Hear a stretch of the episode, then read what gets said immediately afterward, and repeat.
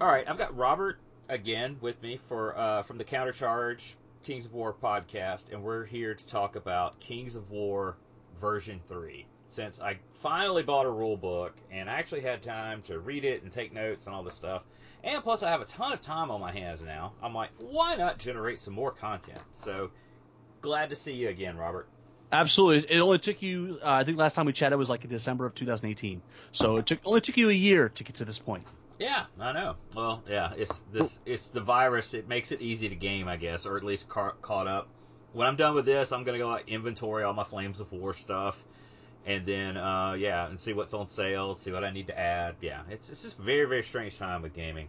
Very strange. Well, it doesn't matter when you cross the finish line as long as you cross the finish line, That's right? true. Yeah. So for the people out there that don't know, what is Kings of War? Kings of War. Uh, Kings of War is a mass combat fantasy battle game um, with some similarities to Warhammer Fantasy Battles, uh, which was a game that Warhammer, which was a game that GW made. Probably, gosh, I think they killed it for AOS in Age of Sigmar. For those, sorry, I, I always forget sometimes. Uh, Age of Sigmar, which came out in 2015. So prior to that, they were making a fantasy game called uh, Warhammer Fantasy Battles. And uh, Kings of War has been out even before that, but really it kind of came into its own in second edition in 2015. Kind of picked up the mantle of this is the ranks and flanks battle game. And for those who don't know, ranks and flanks, we're talking about large units, um, you know, like a like a regiment or a giant horde uh, of units with maybe 20 guys or 40 guys all in one base, uh, and you move the whole unit uh, together. Um, and then obviously you mentioned third edition, which came out this past October of 2019 um, and it's been a big big hit. And you know, it's it's from a ranks and flanks standpoint, it's it's booming for sure. Yeah, um, I remember Kings of War. The, I think the first figures. It seems like I remember Mantic. It was like right after Games Workshop got rid of um, squats. And well, I, squat. I don't know how long squats have been around, but yeah, I know that uh, Mantic did make Forge Fathers, which are basically you know, armored space dwarves, right, right. Um, and so, uh, yeah, and so you know, I would say Mantic started as an alternative to an alternative model supplier to Warhammer games and other game systems. Um, but then it turned out they had some really great games on their hands, and the games really became very popular, and so they kind of just kind of threw away the, the notion that we're here as an alternative to, for models, and hey, we're just an actual rules and gaming company that turns out makes really good rules. Yeah, yeah, I think that was that was kind of the thing. They made like alternate like elves and stuff like that, and it was like ridiculous. It was um like compared to GW, you could get like an entire army of of Mantic figures for like the price of like two units in Yeah. in GW. I think it Yeah. was.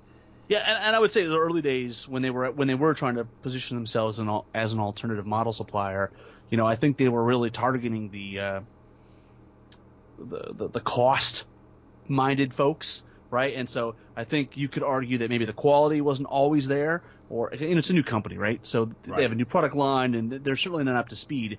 Um, but I think over the years, as they transitioned that away from that, and the moniker is no longer we're an alternative model company, they just make world class models. You know, I think some of the they're certainly not looking at that cost segment anymore. I think uh, maybe more a value segment, right? I mean, you get a really great product for a reasonable price is probably the better way to say it. But the stuff they're making now, uh, if you haven't looked at it, uh, you really ought to because some of the resin sculpts that they're, they're pumping out um, for Vanguard, which we'll probably we'll, talk, we'll touch on at some point, they're as good as what you're going to find from Forge World. Uh, they're they're excellent. I mean, buttery smooth resin sculpts, uh, and their newer hard plastics uh, are great. Well, let's take a look in actual Flames of War. Uh, Flames of War. Oh my gosh, Uh, that's that comes later, Adam. No, this is now Kings of War. Let's take a look at Kings of War now. Uh, I went through the rule book and kind of took some notes. And looking at it, it's Mhm. only I, I. One thing I found interesting was it's just 63 pages of rules. That's all you need. and that's basically that covers like your table of contents, you know, art, you know, the credits, all of that is, is there, all the way up to 63 pages. Now they have their own lore and and everything. And um, I'll try to link this in the show notes. There's a guy that does Kings of War lore on YouTube, and it's really Mhm. good. Starts with an A, Ant Antgovar or something like that. I, the name's I was just uh, watching because you just posted a, an abyssal uh, lore today. But uh, yeah, I know, and I I was gonna watch that uh, over this weekend because I'm very curious. Because now that would be, uh, basically kind of like GW's Chaos Dwarves. They're they're sort of at least look wise or whatever. They're they're evil dwarves, right? Well, abyssal abyssal dwarves, right, would be the chaos dwarves. Abyssal or the abyss, th- that's actually would be like demons. Oh, okay, okay. Yeah. Um, I was also impressed with like the uh, the different factions and stuff, but uh, we'll get into that in a minute. Now, Kings of War is it? A, it's a D6 game, correct? It is, and you need lots of d6s. Okay. It's, which I mean, if you if you've played pretty much pretty much any game nowadays, uh, I even find myself doing it in Flames of War a lot. There I go again talking about that. Um, it's you're rolling a ton of d6s, an absolute ton. And I, although I would say Games Workshop started that trend, you know, rolling the bucket of dice, but you know, whatever. And like you said, you mentioned ranks and flanks. This is what Warhammer Fantasy was, where you're more or less pushing around squares or rectangles of blocks of troops that could do stuff. Now, what kind of initially attracted me to it, and we talked about this, you know, over a year ago, is you don't have to remove the figures on it to count as, you know, uh, one's killed. So you can make these like really gorgeous kind of dioramas on each base. I really like that. And uh, mine are coming back for me uh, from my painter finally. He's had them since I think we talked last, and uh, I think they'll be uh, here next week, mid mid to um mid uh, between Monday and Wednesday, I think. And so yeah, each base was a diorama, and I think that's like really cool. Yeah, it's amazing. It- It really opens up uh, once you understand and fully grasp the implications. The the uh, the diorama piece of it is unbelievable. Like you can build giant hills or caves or you know all kinds of really cool stuff, and you can really tell a story with your models. Now that was kind of one thing I did want to mention is like height of things. Uh, this is a rule set that actually takes that into account. I know Games Workshop has gone back and forth on you know height and you know true line of sight versus abstracted line of sight. Yeah, and so this they don't. Kings of War isn't true line of sight. Correct. Yeah. It's correct. It's not true line of sight. It is abstracted line of sight. You basically draw points, uh, lines between units, and different units and terrain features have different heights, and that's how you use to determine line of sight. okay. Similar to maybe a Warmachine, if you've ever played Warmachine, where they've got like the, the base and they've got a certain height for certain size models. Yeah, uh, you're absolutely right, and um, I, I am glad. Now that's included on their stat line in Kings of War, right? Correct. It's it's called height. Mhm. Height. Okay. Well, that's easy. Yeah. Um, can you pre-measure in this game? Absolutely. Okay. Anytime you want, your turn, the player opponent's turn, anytime you want. Uh, we we would say that Kings of War is a game of intention, and that it's a game designed not to rely on gotcha moments. Not you're not trying to trick your opponent. Uh, you're trying to beat them through smart strategic play, and so you should have access to all the information. So, like, before I charge you, I can like measure it out and like, you know, here we go. Absolutely. And when you're moving, and when you're moving, it's very common in the game when you're moving your unit, you move it to a certain distance, and, and you will tell your opponent, hey, I'm measuring this out. I am expecting to be 18 and a half inches away, so you can't charge me. And you'll get an agreement from your your, your opponent will come to an agreement. Yep, I agree. And because, like I said, it's a game of intention. Okay. Now, how do you decide who goes first? It's just a dice roll. So it's and I think uh, you can have you. There are some modifiers, although I've I've, I've got notes here for um, Kings of War and Vanguard, so I can't remember which one gets. Somebody gets a plus one if you were the guy who put your unit down last, or not the guy that put their unit down last. Kings of War, there are no modifiers for the, the first dice roll. Essentially, you roll for sides, and the person that wins that roll picks the side uh, and puts their first unit down, and then it's alternating, you know, alternating deployment back and forth. And then once you're done, it's a straight dice roll uh, for the first turn. And the, the, unique thing about Kings of War, which sets it, sets it apart from other game systems, uh, is number one scenario play, which there's a lot of games with scenarios, but there's 12 distinct scenarios, and they have a lot of different flavor, if you will.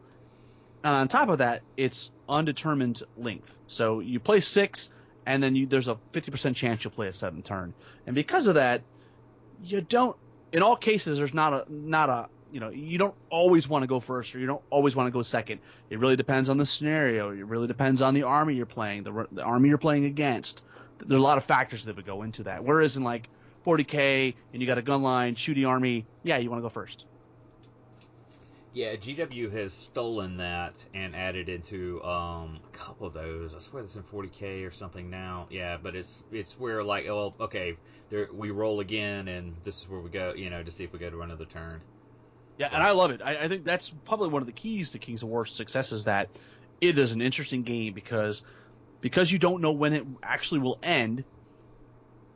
It affects the way you play, right? And it and it, and it, it, it actually holds tension for me at least. Oh yeah, absolutely, absolutely. Now, how does melee work in this game? As in, like basically what I'm wondering is like, okay, I declare a charge into your guys. Yep. Now, I measure out it's gonna work. I hit you. You know, it's ranks and flanks, so we make sure all that's correct. right. Know, so you you just move the two units into combat. Uh, and you only attack on your turn. So on on your turn, your unit will attack my unit, and you have an attack value, which is in the stat profile for every unit. It might say 18 attacks, it might say 10, 12, depends on the unit. You take that number of dice, you roll it, uh, and then you have a melee value, which is a uh, off to the left hand side. There'll be a little circle with the word ME, maybe with a plus sign next to it, with a number. Usually it's four plus, three plus, and that's what you need to hit. There are modifiers, you know, from like uh, if you're charging through difficult terrain, there are special rules like called ensnare, which is a unit that's very more, much more difficult to hit from the front. So there's modifiers, and, and you just roll those number of attacks, and you roll what you need to hit, whether it's three, four, five, whatever, uh, and then you take the hits.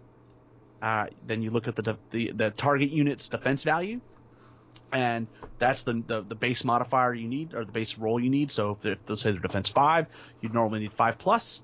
If you have like a very heavy weapon, maybe it's got a, a rule called crushing strength one, um, and so you would apply any modifiers to that, and you would end up needing fours in that case. So it's real simple. You just number of attacks, figure out what you need to hit, pick up your hits, you know, and then roll to wound. Uh, and then once you figured out how much wounds, or technically how much damage, you mark the unit with that much damage. Uh, and then you do what's called a nerve test, where so and and that's probably a one point that we should probably mention is the, the, a big difference between you know Warhammer Fantasy Battles uh, and Kings of War is because you're not removing models as casualties, the way you handle damage and morale is, is vastly different. Um, in Warhammer, you know, you take a test and you might break or you might, you know, but in, in Kings of War, you're either steady, wavered, or routed. So steady means what, what it probably sounds like you, you're you're you're combat ready. Wavered means you've taken a lot of damage and you're you're wavered and you it limits what you can do and then routed means you're just off the table. There's no running away in Kings of War. If you route and you turn and run, you just pick the unit up. They're, they're not they're not recovering. They're leaving the battlefield at that point. So, uh, and you do that at the end of every uh, melee phase or every combat that you have. Hopefully so, that makes sense. Well, so like if I charge in on my turn, do you get to attack me back? I do not. So in your turn, you'll charge in, you'll do your wounds, you'll do a nerve test. If I'm still there on my turn, I can countercharge, and then I would countercharge in and do the attacks back and forth, back and forth uh, until one of us is dead. And and that's a big thing that I should mention is that everything dies in Kings of War. Um, there isn't two up invulnerable perfect saves, right? Right. There, if you want something to die, you just put enough shooting into it or enough combat troops into it, and it's going to die. That's just the nature of the beast. Okay. Now, and and damage is cumulative. I should mention too. So you, so in one round you did five wounds. The next round you did ten wounds. Now I'm at fifteen. It it doesn't go away. It stacks. Okay. How do uh, independent characters work? As in, like, uh, I know they're they're running around, and I, I found it fascinating that uh, friendly and enemy units can move directly through them, can shoot through them, all this stuff. Yeah. As long as when you move through it, as long as like you you still aren't on the base when you move past. heroes. Uh, there's two types of heroes. There's ones that we would call individuals, which are what you're alluding to, like the smaller, on foot kind of kind of excuse me, hero. Uh, those type of in- individuals, they don't block line of sight. They don't really stop any troops. Because I mean, if you think about it from a practical standpoint, a little uh, standard bearer waving his flag is not going to stop a cavalry charge. So uh, in the game, really those type of units are really just there for support. So they may add some kind of magical buff. They may do healing, um, but they're not really going to stand a stand a charge. They're not going to block up a unit of ogres, for example. Um, and to your point, heroes do not join units like they do in other games. You don't put them in the unit. They are on. They're a unit unto themselves, and they're like like I said, they're there to inspire the troops from a morale standpoint, give them magical buffs, um, enhance their combat ability, that kind of thing. Now, like, can I target them? I know various other games have had like rules where you you can't target an independent character. If, if there's another unit closer, you can, or if they're close enough to a unit, like. But yeah, I see this guy, General, you know, General so and so, or Hero Jim Bob, running across the table, and I know he's going to mess me up. Can I absolutely just shoot at him? Absolutely can. They are harder to hit because they're smaller. So, like, if you're shooting at them, you're going to be at minus one to hit. But Oh. yes, you absolutely can. Um, and, and, and that's why, if folks play them wrong, they're not there to tie up units, right? They're there to be behind the lines, uh, providing support. And if they're not used that way, um, they can die. Now, I should say there are things like vampires, right, which are defense six. Yeah, you the you can shoot them, but they're defense six, right? And they have a reasonable nerve value, and, and they are kind of a combat beast. Um, so there's all kinds of flavors, and, and in addition, heroes can be put on various mounts. You know, you can get ones on dragons or ones on chariots. So uh, they come in all kinds of flavors, but in general, they're mostly used as a support tool. Okay. Now, how do you, how do you make an army selection in this game? Like, uh, I I my mind always goes back to like the first big you know uh, armies I pushed, where I had to have an HQ and two troops minimum. So how how does it work for Kings of War? Well, so it's a little different in that they, they do have like an, unlocking process where you basically take bigger units, regiments, and hordes, and by doing so, you unlock the ability to take other things like heroes, war engines, monsters, if that makes sense. And it just depends on what, what army you're using, but the book kind of outlines it, it's pretty hard for me to explain it in great detail, but it does essentially that, right? You just take you take big units and that unlocks the ability to take other stuff, other cool, interesting things that you would want to take. So back to your original example, like um, it, you sort of you, you take core units, and now I can unlock the specials and the rares and the heroes and that kind of thing. If that makes sense. Yeah, absolutely. Okay. So what is an average army size? Well, typically we're playing between 2K and 23K is pretty pretty standard. Um, uh, depending on the army, it, it could be anywhere from 100 and, 100 models to, I mean, it, it could be several hundred models. Just depends on whether or not. I mean, the thing about King's War, there's 26 armies, um, plus 30 historical armies, so it's a pretty big swath there. I mean, there's a lot of options there. So if you really want to play the Horde army, there's lots of options to have, you know, 500 really cheap dudes running around. Whereas if you wanted to have a more elite army, say ogres, uh, you, you could do that as well. So Okay, yeah. How uh, like how does that look on like the tabletop? Does it completely just cover that whole? uh, Which I'm this game plays on a four x six table. it plays on a 4x6. It plays with 12 inch deployment zones, very similar to Warhammer Fantasy Battles. And I would say a standard army probably covers 60% of the deployment zone, maybe. Uh, Horde armies a little bit more, elite armies a little bit less. Um, hopefully that answers your question. I mean, wh- when I, a normal game of Kings of War, it looks like two armies fighting. Okay. Now, like some of the larger units, I know like uh, GW is kind of known for, in my opinion, just making models too damn big and like there here's a shitload of them on the the the board and it all looks so crowded. Like how many of those do you see? Like a lot of the big units. Like I know you can do giants. Like the dwarves have a uh, this really cool war engine and yeah. Right. Yeah. So basically, all of the units in King's War have a unit type. So there's infantry, large infantry, cavalry, large cavalry, chariots, monsters, titans. All those things um, are classified in their unit profile. Every one of those has a specific uh, base size. Uh, so, for example, a titan, which you you mentioned the giant, is a titan, and that's going to be on a 75 millimeter base.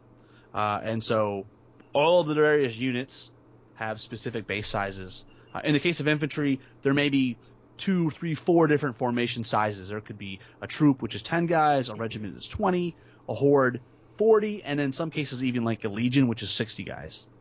Um, so, it, specifically to your point, though, about big monsters and big griblies, this is a game about infantry. So, you're mostly going to see a lot of infantry.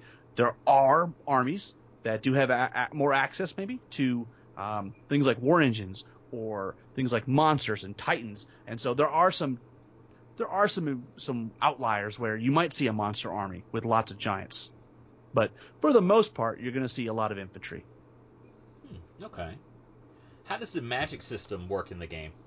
It's really just another shooting attack. It's a support function. It's um, it's really not there to. Uh, it, it, if you're familiar with Warhammer Fantasy Battles or something of those ilk, or even Age of Sigmar, where you have these really crazy powerful spells, that doesn't happen in Kings of War. Kings of War is, you know, you might do a little bit of damage, you might heal something, you might buff something, but it's not really there to win you the game. It's sort of like if you wanted to win with magic, it would be death by a thousand paper cuts. Hmm, okay. Now you mentioned uh, historic armies. Like I know there's uh, Kings of War historicals. So can I like can I my historical army fight a Kings of War army?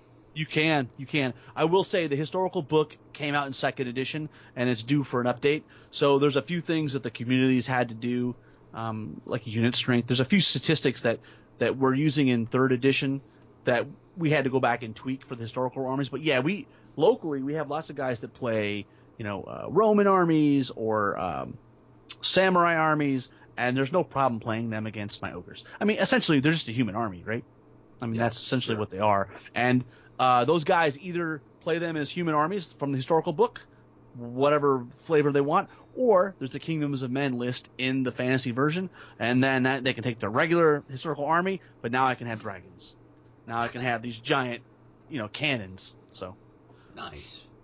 Uh, you know, speaking of factions, does Kings of War have any factions that are unique, like something that they came up with that really aren't present in any other fantasy game? Yeah, so I think there's a few that are are unique to the, like Mantic's lore. Um, one of them would be Trident Realms, which is essentially fish people, and I'm sure you're old enough to remember, like I am, the jokes about Warhammer and the fish people. Um, but they actually did it. They have an army with naiads um, and placoderms and, and all kinds of great great sea creatures. Um, another one that is fairly unique is called the Night Stalkers. They are essentially from another realm they're not really demons, but they sort of demons, but they, are they're they're entering our world through this uh, other realm, and they kind of get into your head uh, and uh, cause fear from within, and uh, it's almost like um, well, I don't really have a very good example, but uh, trying to think like what other game I can't think of any other game system. I mean, it's almost like if if there was a fancy equivalent of like maybe Tyranids, maybe. I don't know, you know, monstrous alien looking things that have a lot of psychological power. Really? Okay. Uh, that yeah, that is definitely unique. Um, I can't think of anything like that offhand because you would. I mean, because like you know, beastmen and orcs and all. I mean, they're all you know kind of tribal that have an intelligence or something. You know, so wow, that is kind of cool. What are they called? They're called the Night Stalkers, and they've got units like Scarecrows and Reapers and Void Lurkers and Phantoms and so you, you can you can kind of get a sense from just the names of the units what you're what you're dealing with, and uh, your rulebook has a little bit of fluff on them, and uh, that's a fluff that you know, uh, they brought the the Night Stalker army out in second edition, and in third edition we really saw it expanded. They've got a full model range, which are fantastic. A lot of hard plastic, and in fact, I should mention there is a starter set for Kings of War, which is called Shadows of the North, and it's Northern Alliance um, and Night Stalkers, and, and kind of maybe two of their bigger flagship IPs. I'm, I'm air quoting there, but Night Stalkers is what I've already described. Northern Alliance is basically barbarians, but it's like this uh, this northern cult that has elves and humans and dwarves all intermixed, and they're a force of good in in the world.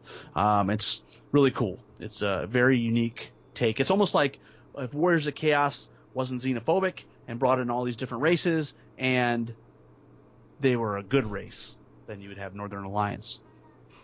Hmm.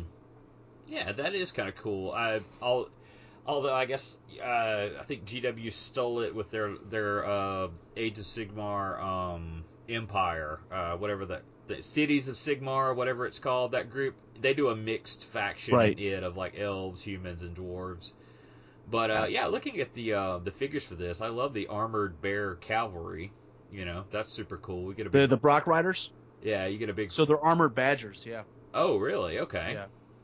Get a big giant. Or are, are you looking at Northern Alliance or are you looking at dwarves? If you're Northern looking at Northern Alliance. Alliance, yeah. So those are frostfangs. They're like giant beasts with a with a guy on the back. yeah. Pretty awesome. So it's, yeah, it's very Viking themed, Yeah. sort of, and yeah, that's cool.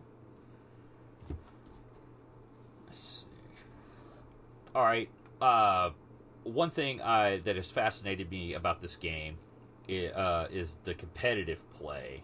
But Mhm. before I kind of get to that, tell me about timed games because it mentions that in the rule book. Like, you know, hey, you you can play it for fun or whatever, but if, you know, you want to really, you know, add some extra whatever to it, eh, you know, do it with a chess clock or with or Yeah, with a I mean, timer. for casual play, we don't typically we, we won't necessarily play with a clock, but you know, to your point about competitive play, there's a very big scene, and in competitive play, you have a probably a 90% chance that you're going to be playing on a clock. Uh, and what it does is it completely eliminates any possibility of slow play, and your time is your time, and you're going to get all the time you need for your army, uh, and your opponent will get the same. And so it's you know alternating turns, right? You go, I go, um, and you on your turn the clock's running, and on their turn the clock's running for them. And if you run out of time, you don't necessarily lose. You just can't play anymore. Well, that can be as good as a loss depending on how you're situated. But if you can't move any more of your units, and the other, you know, your opponent has a whole turn left, they might be able to win the game. Hmm, okay. And uh, yeah, for those of you listening don't understand how like chess clocks work, say you you each have like two hours, or or Yeah, so like the game might be two hours, and you each might you might each get like 55 minutes, for example. right. And so when you're done with your turn, you you you hit your thing on your side that stops the clock, and so it, go, it goes to him, and then yeah, And an interesting point is the clock starts when you're deploying. So as soon as you're starting to draw, once you make that dice roll, you're, the clock's going. So it's it's it's a complete, you know, it's the complete game. So what is the competitive scene like in the U.S. and worldwide? So it's very it's very um, uh, what's the way- what's the way to describe it? It's very organized. Is probably the best way to describe it. In the U.S., we have a U.S. master system, which is basically um, eight. The country's divided up into eight regions, and every year, each region selects eight players, and they send them to the U.S. Masters location. Uh, we just finished our fourth U.S. Masters, for Kings of War. Our first one was Nashville, uh, then Chicago, San Antonio, and then this past one we were upstate New York. And uh, we have 64 players come together, and we play Kings of War. Um, the host region, whoever's like in this case it was the Northeast, you know, they're they're kind of the, the group that puts it on. Um, to qualify for the Masters, um, every region has their own specific set of requirements, but in general, usually you got to live in the region, uh, and then you just got to do good at tournaments that are what they dub as, you know, qualifying events. Um, they, depends on the region. Some regions allow one day events um, with a heavier focus on two days. Some regions only allow two day events. Um, here in the southeast, we probably have 10 qualifiers. Pretty much, I, I would say there's a qualifier every month somewhere in the southeast. Uh, and I think that's pretty true to most of the more populous areas in the country, whether that's the South, like with Texas, or the Mid Atlantic, or the Northeast, or the Midwest. Some of the the more spread out sections, like the mountain region, you know, they may have six events a year, uh, but they're growing. That's the the good thing is everywhere Kings of War is being played, and everywhere it's growing in popularity. Okay, so you you're in Memphis. I'm down here by Jackson, and so we're in the southeast. Correct. Which yep. I'm assuming goes all the way through Florida. That'd be Georgia, Alabama, Louisiana. Uh, nope. So not Louisiana. It's Mississippi, Tennessee, Kentucky, uh, Alabama, Georgia, Florida, and that's it. Okay. Yep. So Louisiana is in the. So Louisiana's in the south. So that's with Oklahoma, which is with Texas and, and, and over that direction. Hmm. Okay.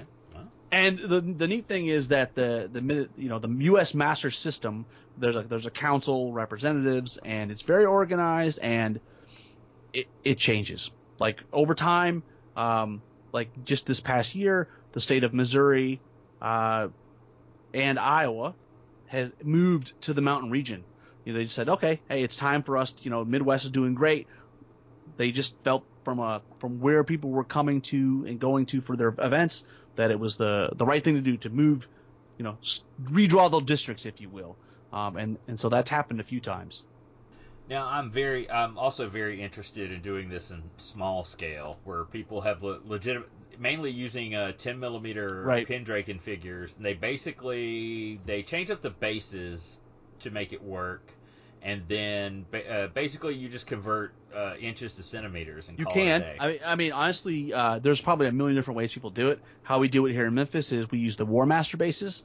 Uh, one stand is a uh, a troop, two stands is a regiment, four stands is a horde um, and we don't change the measurements. We play with inches. And what happens is you've got 10,000 points on a side, and the game is over in three hours because it's very fast. Now, in those scenarios, we're not really looking to play games with tons of you know magic and a lot of what they call magical artifacts, items that would tweak the units. I mean, it's a lot of stock standard vanilla army builds. Um, but to your point, there are other people that actually um, attempt to recreate the differences in base size on the smaller scale. So they li- literally convert it down. You know, if the base was 100 by 80, they they figure out the math and then they make a bat, ba- you know, uh, a base that's the right size. Um, to your point, if you just go from inches to centimeters and you're playing at 10 millimeter scale, that actually works out really well from a scaling down perspective. It it it actually the math works.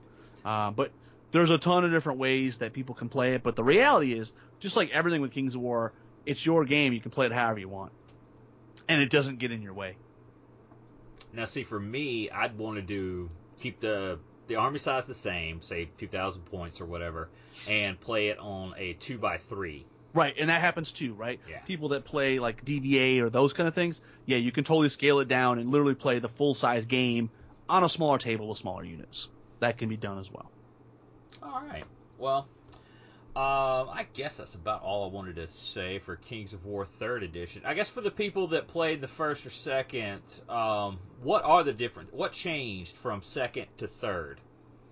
Really, the big thing from second to third is they cleaned up a lot of the, you know, first of all, Kings of War is not a very, uh, it's not a complex rule set. It's very clean. It's designed from the ground up to be a tournament game. However, the, in second edition, there were a couple areas that were were were in need of some cleanup, uh, and so they did. Uh, but in terms of how you actually play the game, I wouldn't say materially you've actually changed all that much. Um, some of the differences that you would see is the way in which you unlock and the way you build armies is a little different. Um, the number of armies has gone up. We're at 26 now, 26 fantasy armies. Um, so I guess that's what I would say is more of the changes are on the army side um, in terms of what units those armies have available to them may have changed. How you unlock the units and build armies has changed. Um, but the core of Kings of War hasn't really changed all that much, which is you know a testament to the game system. If it was that good in second edition, you don't you know don't break it if it's already working pretty good.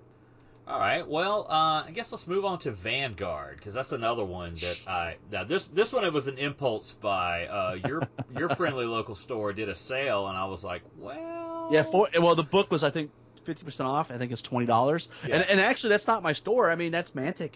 Um, through this whole isolation thing, they have done a great job of some of their. Um, uh, I don't want to say lesser known games, but games that maybe they want to get more attention to. They've really done a great job of discounting it, or even in some cases giving away the rules for free. But you know, like Walking Dead is fifty percent off. The Vanguard rulebook is fifty percent off.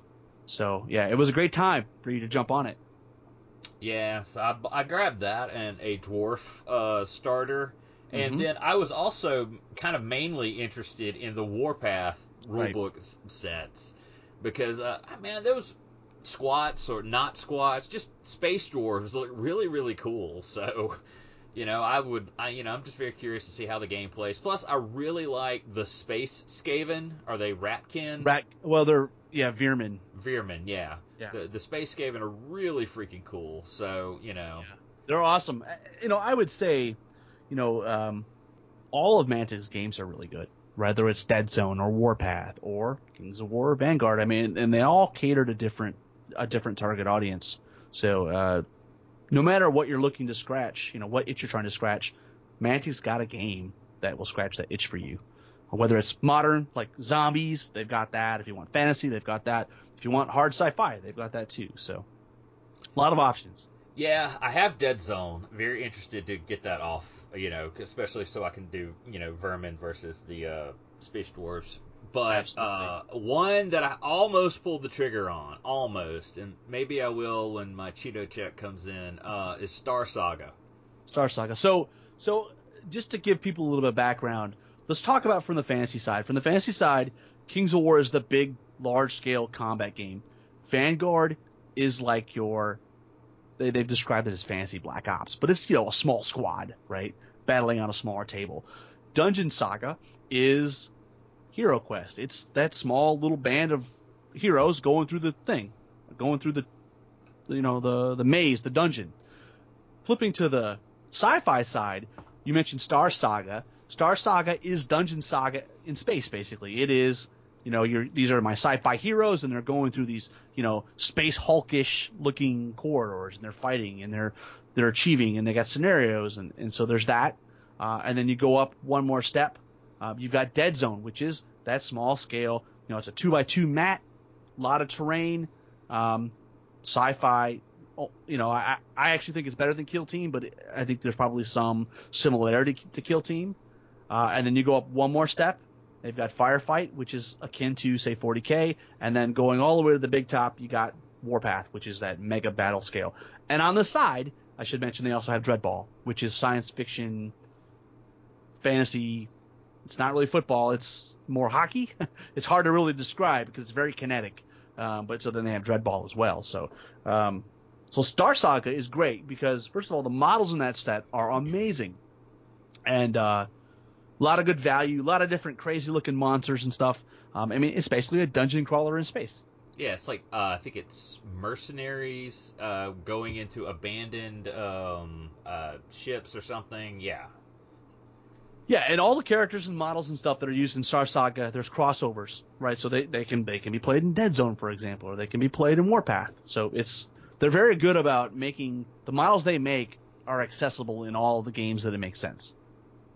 Now, let me ask you this: in their games, uh, okay, let me back up a little bit. So, I guess I should say when you play competitively, uh, the, uh, Kings of War competitively, uh, is it official through Mantic or is it done like uh, through a third party, like the GW ones are? So it's a third party, right? So Mantic does run official Mantic sponsored events like Clash of Kings and Adepticon. That's an official Mantic event. All the rest of the events in the U.S. were all run through the U.S. Masters organization, and uh, we're a third party. I wouldn't say we're like ITC, um, but we're probably similar in that regard. You know, that it's kind of a third party organization that, um, unlike ITC, we don't dictate. You know, uh, this tournament has to be run a specific way, right? I mean, tournaments can run them however they want, however many points they want. their own crazy restrictions. It, you know, all we're really doing is collecting the results and figuring out who should be invited to the U.S. Masters. Um, but yeah, so all the tournaments are run like independent GT. Okay. So basically, what I wanted to say was, um, uh, are, are the are the games um, miniature neutral? Can I like bring in figures from whatever and and play? Yeah, so figure agnostic, right? Yes, that's the term. Figure. right. So figure agnostic. So yes, the game itself is figure agnostic, and in fact, um, you know, obviously the company's not going to say that it's figure agnostic, right? They're going to want you to buy Mantic models, right? Just like everybody else. However, in the fantasy world, they don't make all the models, right? So they have 26 armies. They might make ranges that could make could do 12 of them, 13 of them. I don't know off the top of my head. So some of those armies, you don't have a choice. You, you're going to have to use somebody else. Um, uh, in terms of the independent scene, it's whatever you want, right? I mean, within reason, um, we want you to, you know, as a general rule, as a guidance, you know, there's a base size, fill up the base, make it look cool, make it so that your opponent can understand what he's looking at. Like if it's cavalry, it should look like cavalry. Other than that, you know, if you want to use GW elves or Mantic elves, uh, nobody really cares. All right, so Vanguard. Let's let's talk about Mhm. this. Now it has let's see, sixty six pages of rules. You know, It's a lot. First of all, let me preface by saying I am not an expert on Vanguard.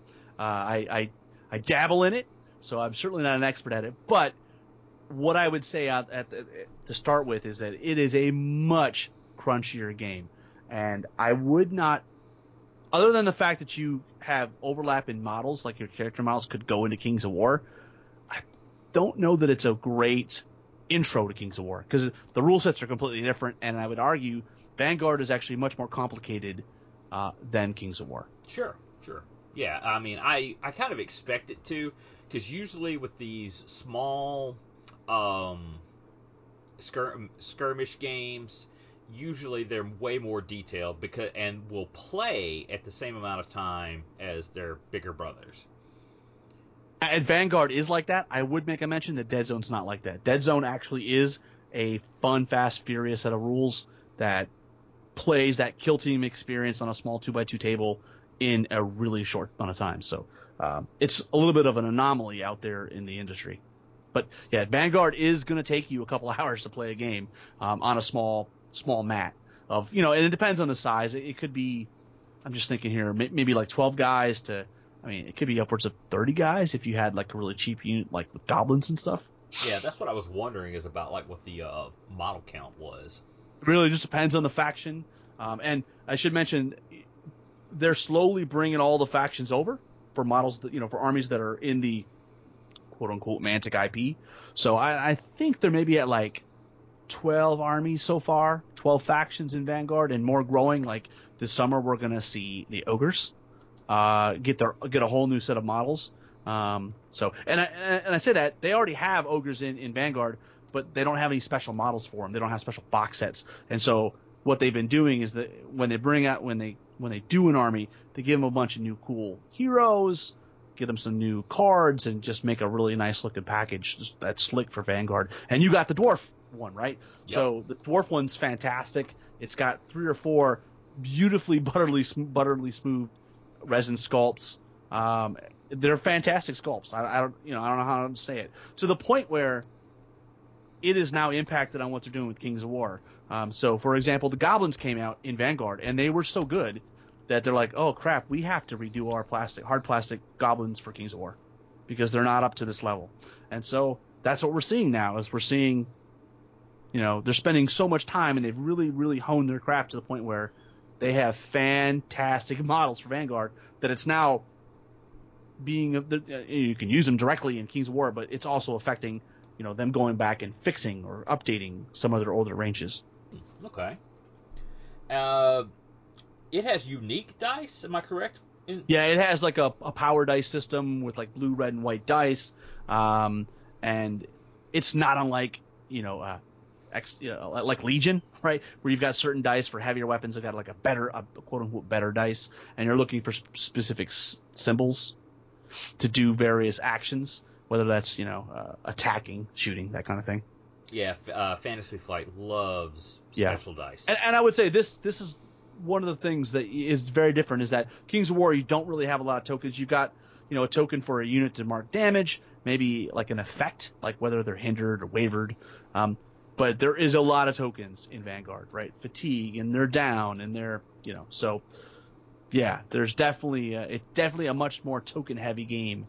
Um, which I guess comes with the territory most of the time when you have those small skirmish games, um, like in like in Infinity or that that kind of thing. You're Oh, gonna yeah, absolutely. see more tokens, right? Because at this point, you're not abstracting it. You're like literally, this is my dwarf, and he is fighting, and you're, you're trying to mechanically show him on the battlefield, and uh, all the effects of the war on him. So I, I kind of get it. Now, uh, it's on a three by three table size, I think.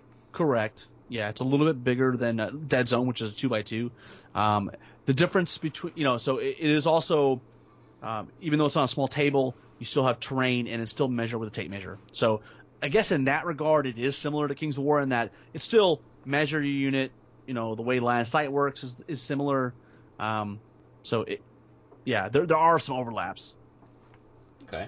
Now, the basing on it, and I guess to a lesser extent, like uh, Kings of War, it's square bases, right? Or Correct. And in Vanguard, you're basically talking about heroes and individual models, right? So you're talking like 20 millimeter square, 25 millimeter square, 40 millimeter square. You know, you're talking about the same base sizes are in Kings of War, and they're basically those. You're talking about the various heroes. now, what what is the difference between a round and a turn? So basically, uh, you each player's going to get, I believe, I could I either got it. This is right or it's backwards, but there could be two rounds in a turn, or it's two players' turns in a round. But it's it's not unlike anything else, right? You've got multiple turns in every turn. You each you each get to go. Okay. And you still you just kind of dice off to see who goes first. Yeah, there's there's actually uh, it's a little bit more sophisticated. It depends on there are, there are ways, like I believe, if uh, in the previous round if you activated last one of you because it, it isn't uh, you go I go it's I activate a model you activate a model back and forth. Uh, but if you activate last, then the other person gets a bonus or gets to go first in the next round. So Ah, yeah, that's what I was talking about. That plus one. Right. Yeah. Yeah, So yeah. they so right, you get a plus one if if you um you ended your activations first. Okay. So and it's it has the same like shooting hand to Yeah. hand and magic. It has all the same statistics, right? And it has all the basically the same rules as Kings of War. Um, they're just having to scale them down for a skirmish game, right? So you instead of 18 attacks for a unit, you may have three. Yeah, I wonder how uh, if magic is stronger because There the scale smaller. I, I, I, because it is uh, more well, it's completely hero dependent, right? I mean, all is in, in in one sense they're all heroes, right? I mean, there are grunts and, and that kind of thing, but yeah, he, magic does play a much bigger role. A lot of builds will have two or three wizards out of say 15 guys. So yeah, magic uh, is a much bigger deal in Vanguard than it is in Kings of War. And I say that depends on the army you play, right? Some armies, there are armies that even in Kings of War or Vanguard, they don't really care about magic. Dwar- Dwarves would be one of them, right? Oh, Very yeah. limited magic. I, I was going to ask if uh, they had that kind of stereotypical dwarf thing where um, that where they don't have magic, or it's No, like so yeah, so dwarves in Mantic lore they do have magic, but it's just lesser, right? So they'll do things like they Bane chant, which m- gives your unit or your hero an extra bit of crushing when they're fighting, or you'll have heal. Um, but it's certainly not to the level of the crazy stuff that you might see out of an undead army, for example. yeah, and the undead in in uh, Kings of War is the Empire of Dust, which So is there's actually two. There's actually undead, which you might more more people might think of as like vampire counts. okay, Uh, and then there's Empire of Dust, which you might think of as Tomb Kings. yeah. So bo- both flavors, dry and wet, dead, undead in uh, Kings of War, That's a good point, dry and wet. and in and in Vanguard. They're both in Vanguard as well. okay. Now, do you know how you create a warband in Vanguard? It's you know it's all based on point systems. So uh, a base model might have well, uh, just like in Kings of War, you have like a certain minimum. Like if you're playing a 200 point game, which is kind of standard, you've got to take X amount of grunts or warriors, which are your base troops, and then you're allowed to have, you know, in that every 50, you're allowed to have like one huge guy, huge uh, ogre-sized character, right?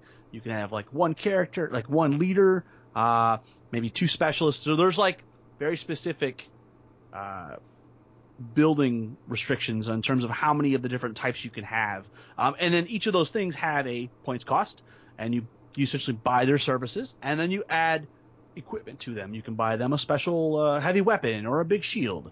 Um, and the best thing to do is not try to figure that out on your own. Just go. If you just do a search for Vanguard, you know, Easy Army, they have a, uh, a tool. Easy Army, it's free. Use it. it it'll help you build your army, and uh, it's much better than me trying to explain all the restrictions. Well, I guess that's all I had questions for when I uh, actually went through and made some notes and uh, flipping through here. I love their uh, their artwork is great, and yeah, I mean they use the same like artists and sculptors as pretty much everybody else does. I mean, there's no real exclusive uh, exclusivity. Um, I will ask, do you know who uh, writes the rules for Kings of War? So for third edition, it was written by the community.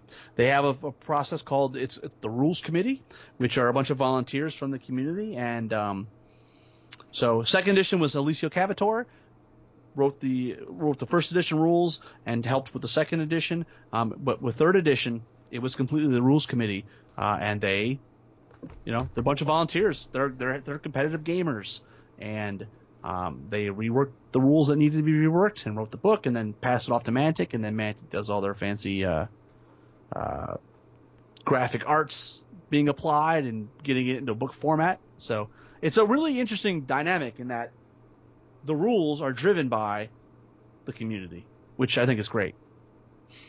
That is true. If you know enough people get together, like, hey, this is broken, this is terrible, we need to fix this. They're like, okay. Yeah. And they do track that stuff, right? They track they track tournament results, they track the various usage of the builds, and they they try to encourage. There's an annual they call it Clash of Kings update where they'll tweak the rules slightly um, they'll probably change out a few of the scenarios, maybe change up some of the magical artifacts, tweak a few units. Uh, and the point of that is just to say, hey, we noticed that everybody's doing this one thing. Let's tweak it up a little bit. Let's make it a little bit different, and just to keep things interesting. You know, the, the death, you know, the worst thing that a, a war game can become is boring. That's true. It's very true. Or frustrating. Yeah, I I get that completely. Oh man. Eh, there, were, there had been several game systems that, yeah, I played and would it just made you mad, and then you were like, why do I play this? You know, it just makes me angry because it doesn't make sense, and yeah. So, well, anyway, well, absolutely, Robert, thank you so much for coming on here and talking to me and answering my questions again and describing this thing so much better than I ever could. And uh, now I'm anxiously awaiting my army to get here, and then, well, um, huh, uh, I would say get it to the table, but I guess I have weeks or months or whatever to convince someone else to uh, perhaps buy into it or whatever. But the reality is they can just use their own army. Yeah, they just and, have to get a movement tray. Yeah, and the, the reality is that you don't need some. I mean, there's people down where you live that play Kings of War. There's people all over the place that play Kings of War. Uh, there's tournaments all over the place. We've got lots of them here in Memphis. Uh, we're going to put one on in St. Louis, so you can go see your buddy. Oh, is yeah. it Rich? Go yeah. Richard, so yeah. yeah, so Rich is up there. So um, I, I think we're all just waiting for the madness to subside so that Kings of War competitive gaming can go back to the way it was, which is you know this crazy. You know, in the U.S., there's probably two or three tournaments a month. You know, somewhere in the United States, and uh, from a two-day GT standpoint, it's been great. So I do want to mention Steve Hildrew, my co-host, is a huge fan, and he said if I didn't say hello, uh, he's probably your your biggest fan in the UK. I don't know if it's your only fan. I'm not sure, but uh, really, what's Yeah. this? Stephen Hill? Stephen Hildrew. Hildrew. Yep. Yeah, honestly, um, Hildrew. That's H I L L D R E W. Uh, I think just one L, but yeah, you okay. got it. It's phonetic, phonetically. Yeah, it is weird that we've been doing this long enough to actually get listeners, and then it gets weird to me, like when I encounter them, like on the uh, on the internet or whatever. Oh my god, and it's it scares me when I when I run into them in conventions, even though I specifically said, hey, if you see me, come up. Right. Yeah, Yeah. And, but then I forget, like I'm, you know, shy and and stu- and, au- and socially awkward and stuff. So you know, I we- get you. We've we've been running the show for seven years. We're at like 400 and I don't know 20 episodes, and uh, we still travel to a lot of tournaments and we meet a lot of people. And it's always like, if you haven't done it in a while, it's that weird like thing where they come up to you and they know you better than you think they know you because they've heard you and they, you know what I mean? You know, you've never had a conversation with this person, but they've heard you have lots of conversations. yeah, that's, that's and so very, they have a lot of detail. Um, so it's it's a, always an interesting dynamic, It's but like- that's what makes the world fun. It's like I love your show. And it's like people listen actually listen to that. Oh. Well, I listen just so that I can, you know, keep up on all the goofy stuff that's going on in the industry. Oh, yeah, Because I am not going to sully myself by diving into some of those cesspools. no. But you do a great job of going in there and saying, look, this person is a domestic abuser, whatever, whatever Yes. crazy story you come up with. Yeah. And uh, we appreciate you taking the time to uh, aggregating that all into one source. yeah. Well, And wargaming fix, right? I don't play. I don't really play chit-based historical war games. So it's fun to live vicariously through you guys. That's true. Richard makes you want to, though. It makes you. Yeah, exactly. That, that thing sounds so. cool." He makes it sound so easy. And look, he has like 47 friends, and they all play.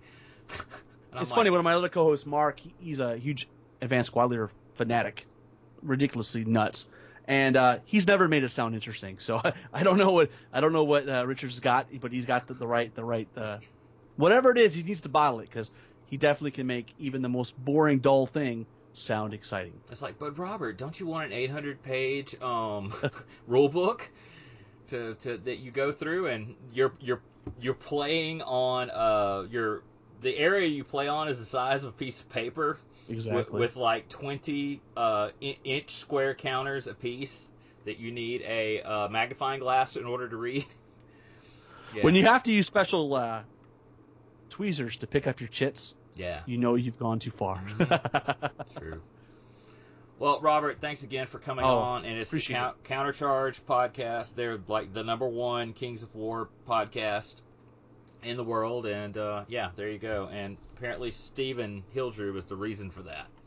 It's, Absolutely. It's him. It's it's his the way he says things in that British accent that that just drives it home. Actually, yeah, Steve's great.